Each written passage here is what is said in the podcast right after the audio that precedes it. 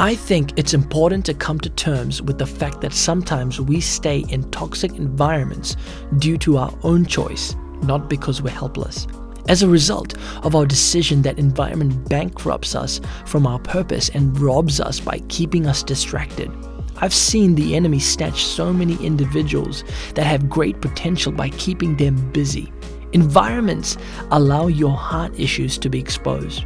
So tonight, think about your environment. Are you in a place that's bankrupting you, or are you in a place that's building you into a better version of yourself?